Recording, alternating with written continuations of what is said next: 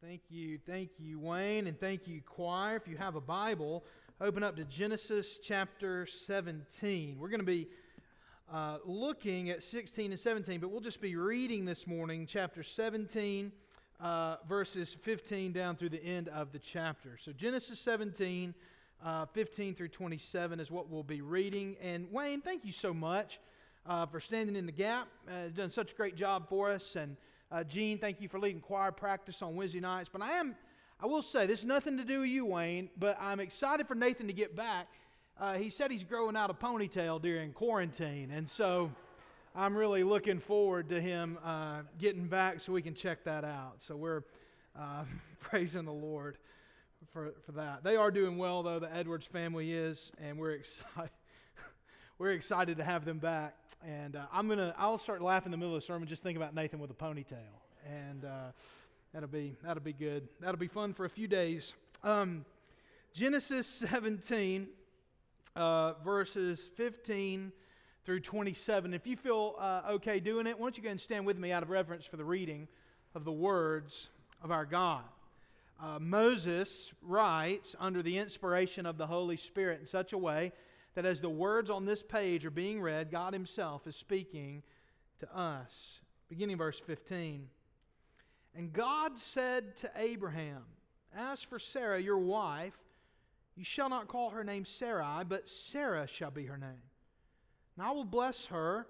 Moreover, I will give you a son by her. And I will bless her, and she shall become nations. Kings of peoples shall come from her. And then Abraham fell on his face and laughed and said to himself, Shall a child be born to a man who is a hundred years old? Shall Sarah, who is ninety years old, bear a child? And Abraham said to God, Oh, that Ishmael may, might live before you. God said, No, but Sarah, your wife shall bear you a son, and you shall call his name Isaac. And I will establish my covenant with him as an everlasting covenant for his offspring after him. And as for Ishmael, I, I have heard you. Behold, I have blessed him and will make him fruitful and multiply him greatly. And he shall father twelve princes, and I will make him into a great nation. But I will establish my covenant with Isaac, whom Sarah shall bear to you at this time next year. When he had finished uh, talking with him, God went up from Abraham.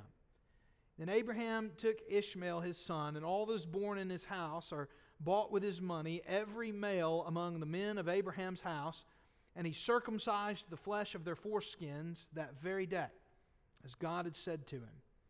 And Abraham was 99 years old when he was circumcised in the flesh of his foreskin.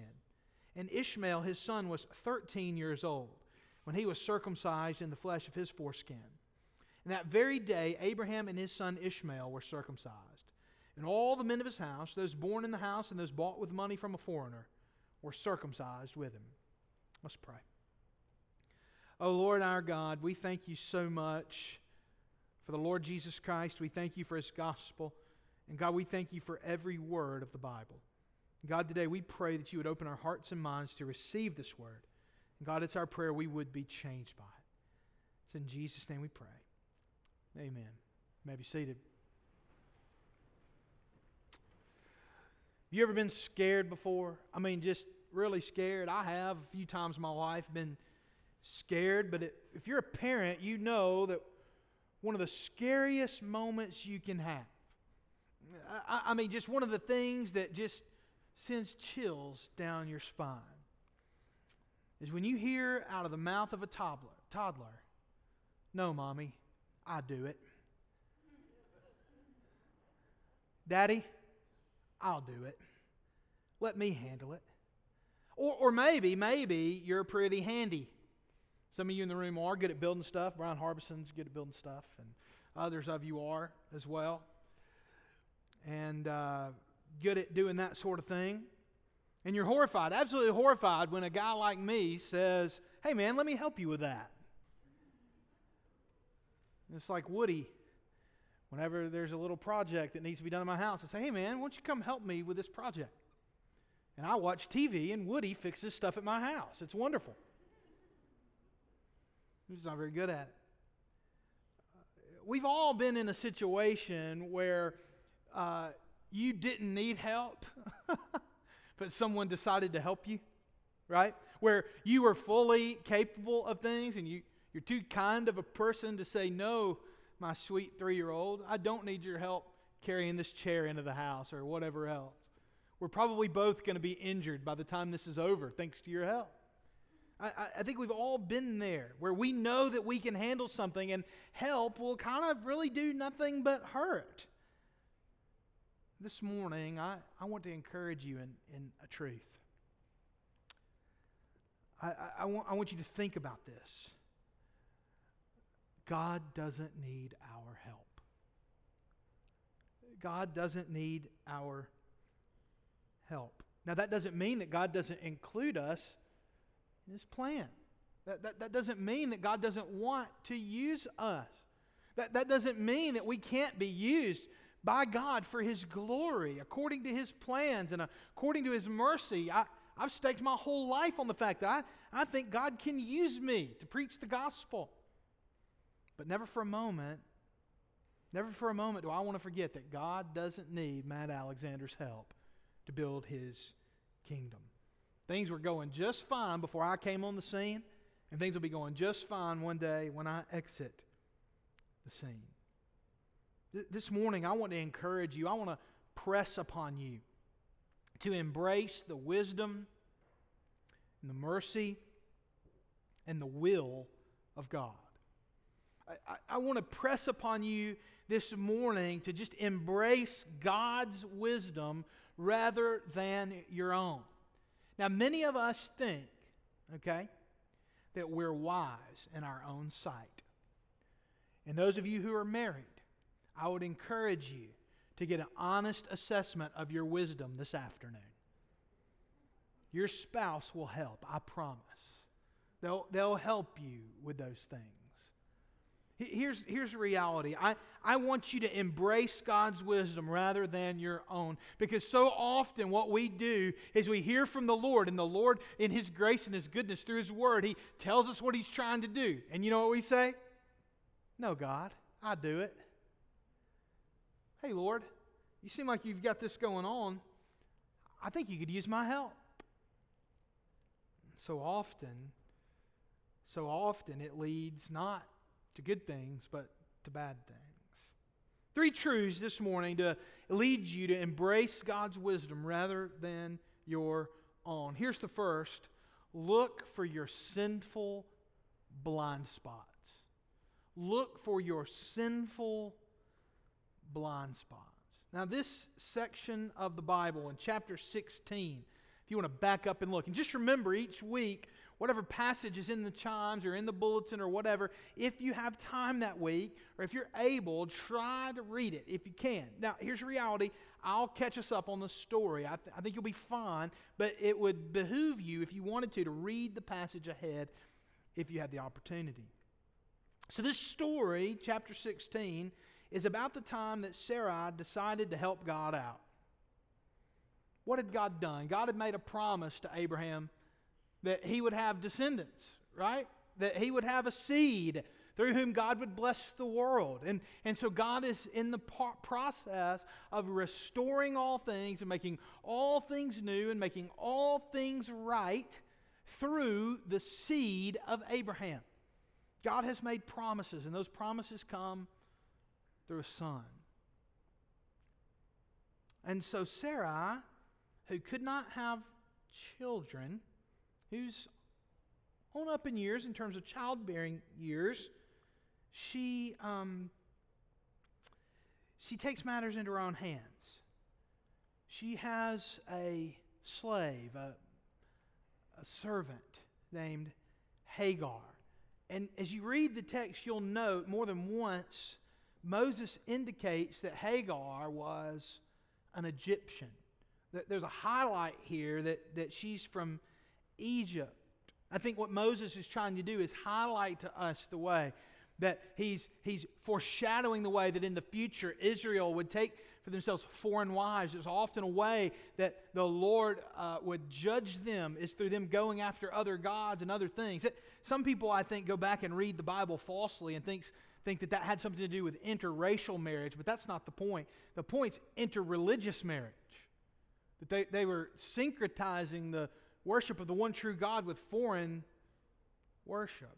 And so the language here and the highlight of Hagar being an Egyptian, I think, is the way Moses is foreshadowing the fact that God is displeased with the taking of foreign wives. And so Hagar, the Egyptian slave, is given to Abraham as a, a surrogate, as a concubine in so many ways, in order to provide an heir on Sarah's behalf. Now, there are things going on here in the ancient world that we are uncomfortable with. Slavery, and they're just, it's not a comfortable passage. Uh, but I, I, think it's important for us not to shy away from what the Bible talks about, but simply to remember that just because the Bible is describing something doesn't mean it's God's ideal design.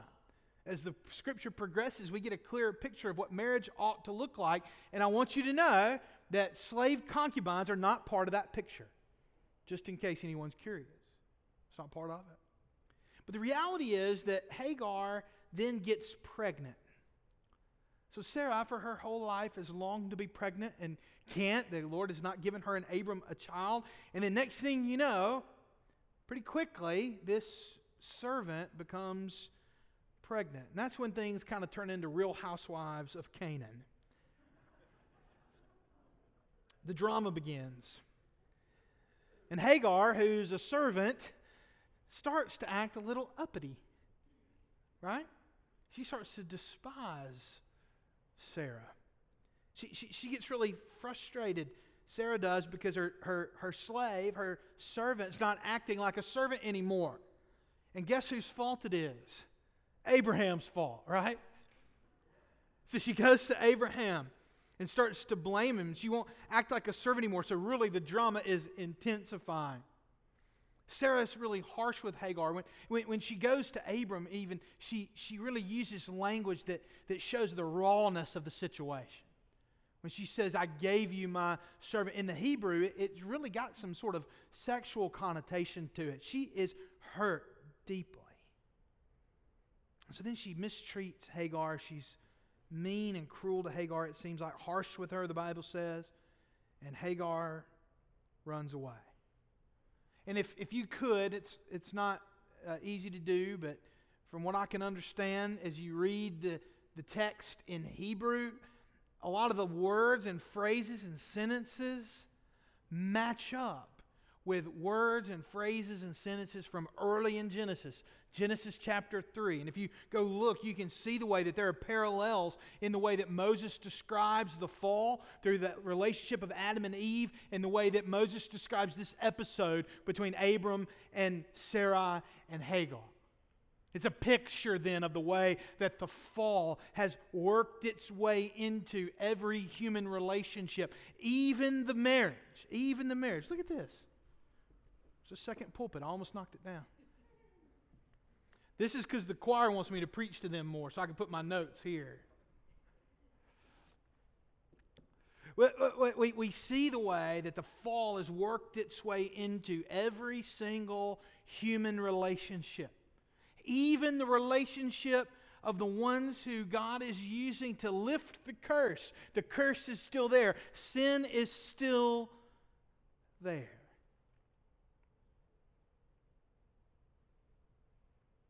There's a temptation, I think, for those of us who believe, and maybe some of you here who don't believe, to be paralyzed by sin. To, to look at your own life, and I think you should. To look at your own life and to look at your own sins and to look at your own situation and think, God can't use me. I'm beyond hope. Uh, God's not pleased with this behavior. Certainly, He's not. But you might say, I'm a lost cause. There's nothing left for me in this world. But I want you to know that passages like this should encourage you. Passages like this should encourage you. You say, My house looks like an episode of Maury some days, you know? Real Housewives of Canaan is nothing compared to what's going on in my household. That doesn't put you beyond the reach of God's grace. Your relationships, your life through sin may be in shambles and tatters, but I want you to know and to live knowing this beautiful truth that no sin puts you beyond the grace of God. Don't you see the way that here we, I'm almost embarrassed to read some of these sentences. You know, some of you may not even be Christians. You may, this might be your first Sunday at church ever. And I'm reading a passage about concubines this morning. And we've not even got to circumcision yet. Do you think, do you think that the Bible blushes? Do you think that you could make the Lord of heaven and earth blush with what you've done? No. No, you are not beyond God's grace any more than Sarah and Abraham were beyond God's grace. The reality is that the Lord uses broken people because we live in a broken world, and instead of us having to get things together to go present ourselves to the Lord, the Lord got Himself together and presented Himself to us ultimately on the cross in order that we might be saved. Live knowing that. And yet, I think, even though there's a word of grace and welcome here in this passage, there's also a warning, right? So often, our greatest blind spots of sin, so often, our greatest blind spots of sin are in the places where we're trying to help God out. Because we're talking about God and dealing with God, we think God must be pleased with it. Now, I can imagine Sarah saying, Well, you know, this is a perfectly normal way here in the ancient world. This, is a, this was a way whereby people obtained heirs. Uh, if, if, if, the, if the wife had a, a servant or a slave, they could then adopt the child of the slave into their household, and that child would be an heir. It was a means by which things are done. And yet, I think the way that this is being presented and the language that's being used, I think it's clear that the Lord does not approve of what Sarah was doing. And so, I think if you would have asked her, she would have said, Well, we're just trying to help speed this process along a little bit. The Lord sometimes drags his feet. Have y'all learned that yet? Sometimes he moves slower than we want him to move.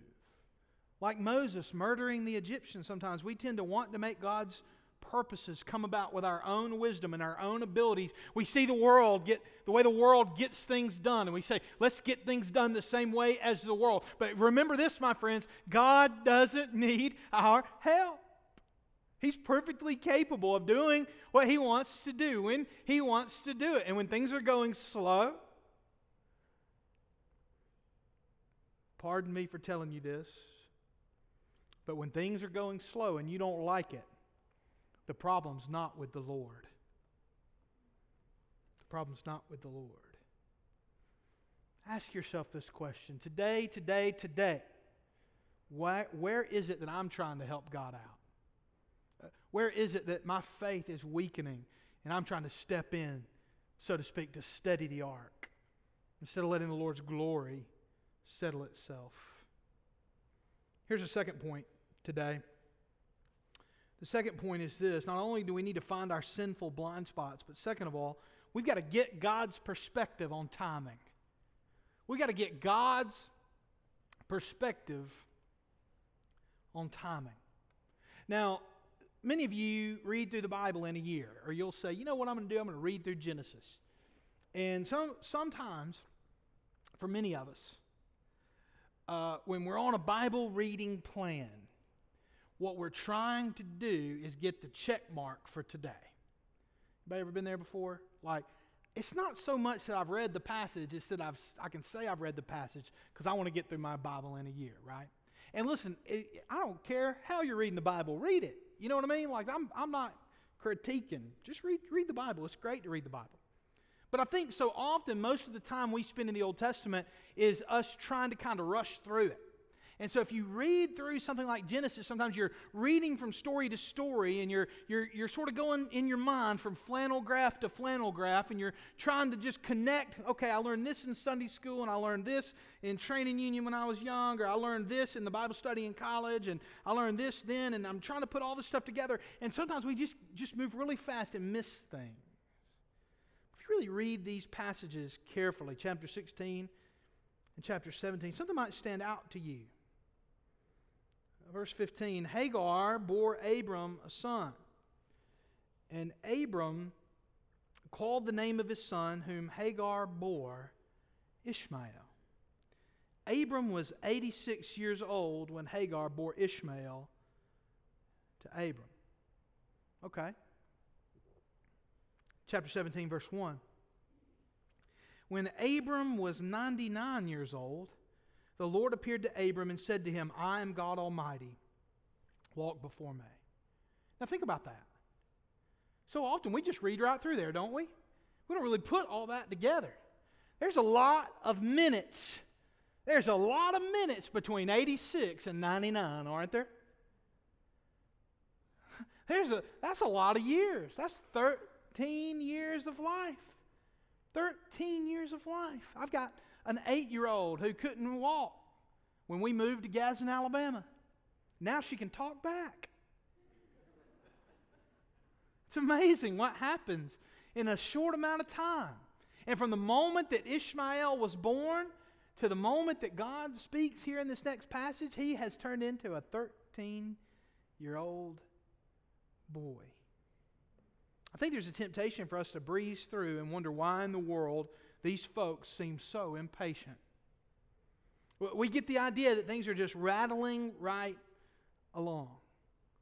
13 years later, the Lord comes back to Abraham and reminds him of his promises and begins to talk specifically of Isaac. He, he is finally at a place. Maybe Abraham was 70 when he began his journey. So you're talking about nearly 30 years of waiting for the centerpiece, the cornerstone of the promise. God's people longing for all these decades, longing for God to do what he said he would do. These moments where the Lord is testing them them by and testing their faith all throughout these years where people like Sarah have, have abandoned God's plan, it seems like, in so many ways. And yet, God is faithful.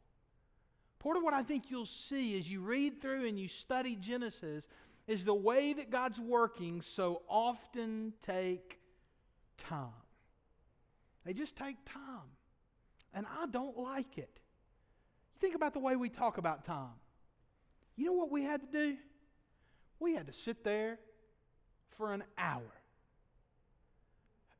We, we sat there and waited for 30 minutes, as if 30 minutes is a long time to wait for almost anything. We want God to get the microwave out, when so often the Lord is doing something that takes a lot, lot longer than that. Impatience is a challenge to faith. But it doesn't make faith impossible. It's just that you have to be willing to trust God when you aren't seeing what you want to see. So often, when we say we walk by faith and not by sight, what people think we mean is blind faith. That you just close your eyes and don't worry about any of that stuff and trust God anyway. It doesn't matter if you have any evidence or anything else. That is not what walking by faith and walking by sight means. Walking by faith and not walking by sight means when I can't see it, when God's made a promise, when God said He'll do something, when the Lord says He'll restore all things, when the Lord says He'll heal our broken bodies one day, when the Lord says one day we'll be with Jesus, and we sit here wondering, Lord, when will it be? Any time now, Lord, but we trust you anyway. That's walking by faith and not by sight. When the Lord says no, it will not be Ishmael, it'll be a son through whom Sarah bears to you, and 13 years later, there's still no son, and you say, Lord, here's this 13 year old young man walking around. Why can't we just be done with this already? Why can't we just see it? Oh, that Ishmael might live before you, Abram says. You have to be willing to trust God when you aren't seeing what you want to see. When things aren't going the way you want them to go. And every one of us in this room's got to remember just because things are moving slow, just, think, just because things aren't going quite the way we want them to go, doesn't mean that God needs our help. I'm an Auburn fan, but I'm going to say this once and only once. You've just got to trust the process.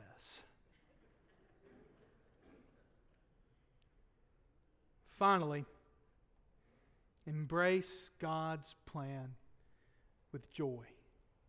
Embrace God's plan with joy. Are you troubled by sin? Surely you are.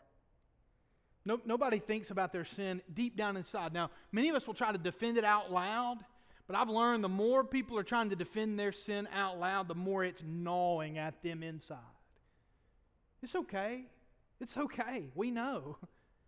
The Lord certainly knows. He knows that you're struggling with it. Why don't you just quit? You don't have to defend yourself. You don't have to defend yourself. Let the Lord defend you.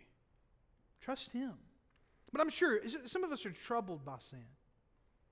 Some of us this morning are troubled by our own sin. Some of us are frustrated today with God's timing, right? I won't ask you to raise your hands, but somebody in the room today is frustrated with the Lord's timing, right? I, I just sensed that God would do this, and I felt like I kind of deserve this, and yet God hasn't come through the way I wanted Him to come through. So let's just say you are a sinning, impatient Christian, and that's most of us today. What should you do? I mean, yeah, I've been, I've been through this. I'm doing through this, preacher. I mean, I get that I ought not to be that way, but you already know I'm impatient. Tell me what to do. I can't, I can't help God, so what should I do? Here's my suggestion, and I, I think it's the solution with the way chapter 16 and 17 unfold. I, I think this is the solution that Moses is suggesting to us here this morning. Here's this get on board with God's plan. That's my answer. I think that's the Bible's answer. Get on board with God's plan. Embrace God's plan with joy. Walk by faith, trust the Lord, and get on board. That's what Hagar did.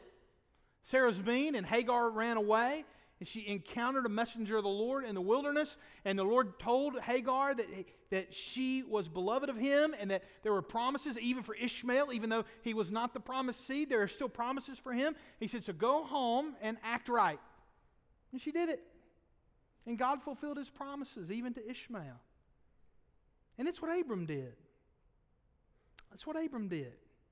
God reminded him in chapter 17 of the fact that he would bless all of the nations through his multitude of offspring. And so God decided to give him a sign of the covenant that would remind him and every subsequent generation how their offspring was an answer to the promises of God.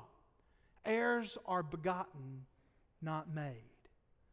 And while it seems strange to us in so many ways in the modern world, in the ancient world, if you've read British history and those sorts of things, there was a real sense of pride in producing an heir, right?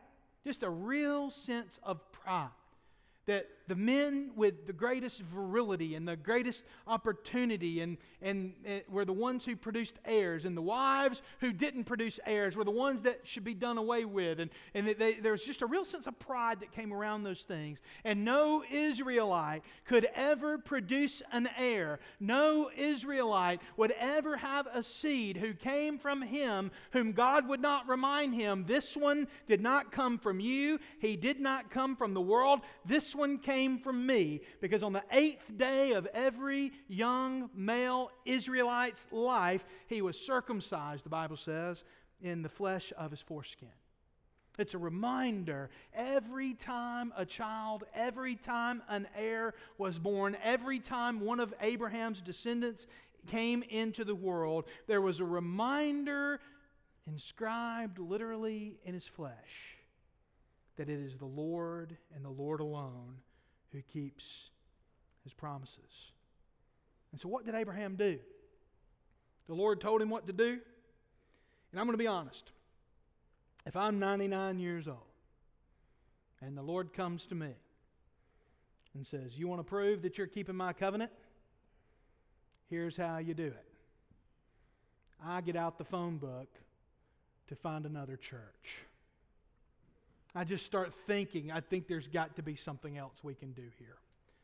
And yet, that's what God said to Abraham that he would do. And what did Abraham do? The Bible says here so plainly and so clearly the Lord told him to do it,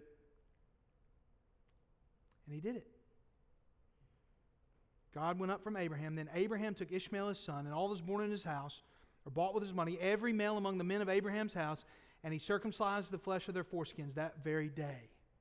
The Bible goes on and makes it very clear that Abraham was totally obedient to the Lord. here's what I suggest you do it may feel weird, it, it may feel counterintuitive. If you're Hagar in the wilderness and the Lord says to you, Hagar, go back and blessings will come later, but right now you need to go back to being a servant. As soon as, as soon as Hagar, right, realized she was going to produce an heir, what did she do? She started acting like it was above her to be a servant. And yet God sends her to do something so strange. He sends her back. And Abraham, who says, I want this to be, I want Ishmael to be my heir, God tells him, No, you will. I'm doing something so strange.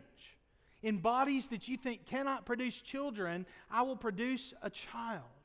And you laugh now, and his name will reflect that reality of, of the joy which the Lord is bringing and what God is doing. Isaac will come.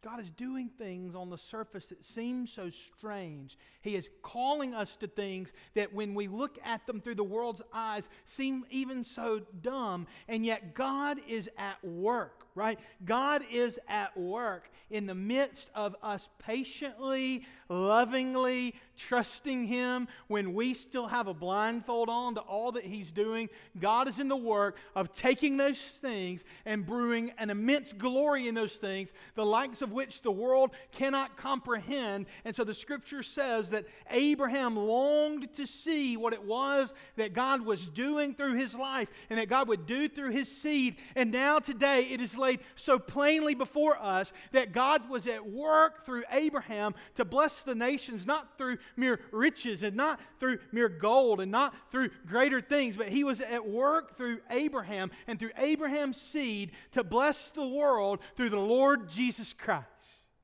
The great seed of Abraham, Abraham's great descendant, the Lord Jesus Christ, through whom all nations are blessed through the message of forgiveness which we preach here today. God sent his Son into the world so that you might be saved from your sins today, my friends, this is my suggestion to you. Instead of being frustrated with where He has you, instead of drowning in despair, instead of trying to help God out, consider by faith today getting on board. God's doing something weird in the world. He's taking a group of people here we're all Gentiles. He's taking a group of people all over the world, people from every tribe, tongue, language, and nation. And through the preaching of a crucified and risen King, he is making for himself a people out of every tribe, tongue, language, and nation. That feels so weird. It feels so counterintuitive. It feels so weird, like I should have to do more for my sins. I should do, have to do more to earn God's grace. God should do something bigger so I can see it and make it plain. No, through the, through the foolishness of what's being preached, the Bible says, God is at work. That's my encouragement to you today. Get on board. Embrace the Lord's wise plan. Because in what seems like God's foolishness, He can do more than we can do through our supreme wisdom. Today, I want to encourage you to walk by faith and not by sight and you can trust the Lord when you stumble, when you get frustrated, when you can't see it, when you think, I'm sick of this plan, I want to do something else. You don't have to worry because God is faithful and God keeps His promises, and you don't have to be alarmed and you don't have to get scared when you think you're going to fumble things. You know why? Because God doesn't need our help. He'll do it. God doesn't need our help. I want to offer an invitation today. Though the altar, quote, is not open, right there where you are, you can meet the Lord today. If you've never trusted Jesus for the first time, I want you to know that you've got an opportunity today to trust Him by faith. You, you've got an opportunity to respond to the Lord and to respond to His gospel. If you would turn to God through faith in Jesus Christ and turn from your sins, I think you will be saved. Second of all, you may be a believer. And you may say, Pastor, I just need to to get on board. Right there where you are, you can pray to the Lord today. And finally, you may be looking for a church home. After the service today, I'd love to talk to you about what it means for you to be a member here at First Baptist Church. If you need me, you come find me after this service. Otherwise, you do business with the Lord right where you are this morning. After this prayer, I want to invite you to respond to Him. Let's pray together. Oh, Lord our God, we thank you for Jesus. We thank you for His gospel. And God, we thank you for this opportunity we've had to gather here this morning. And Lord, it's our prayer that we'll be reminded that though you use us for your glory, you don't need our help. It's in Jesus' name we pray. Amen.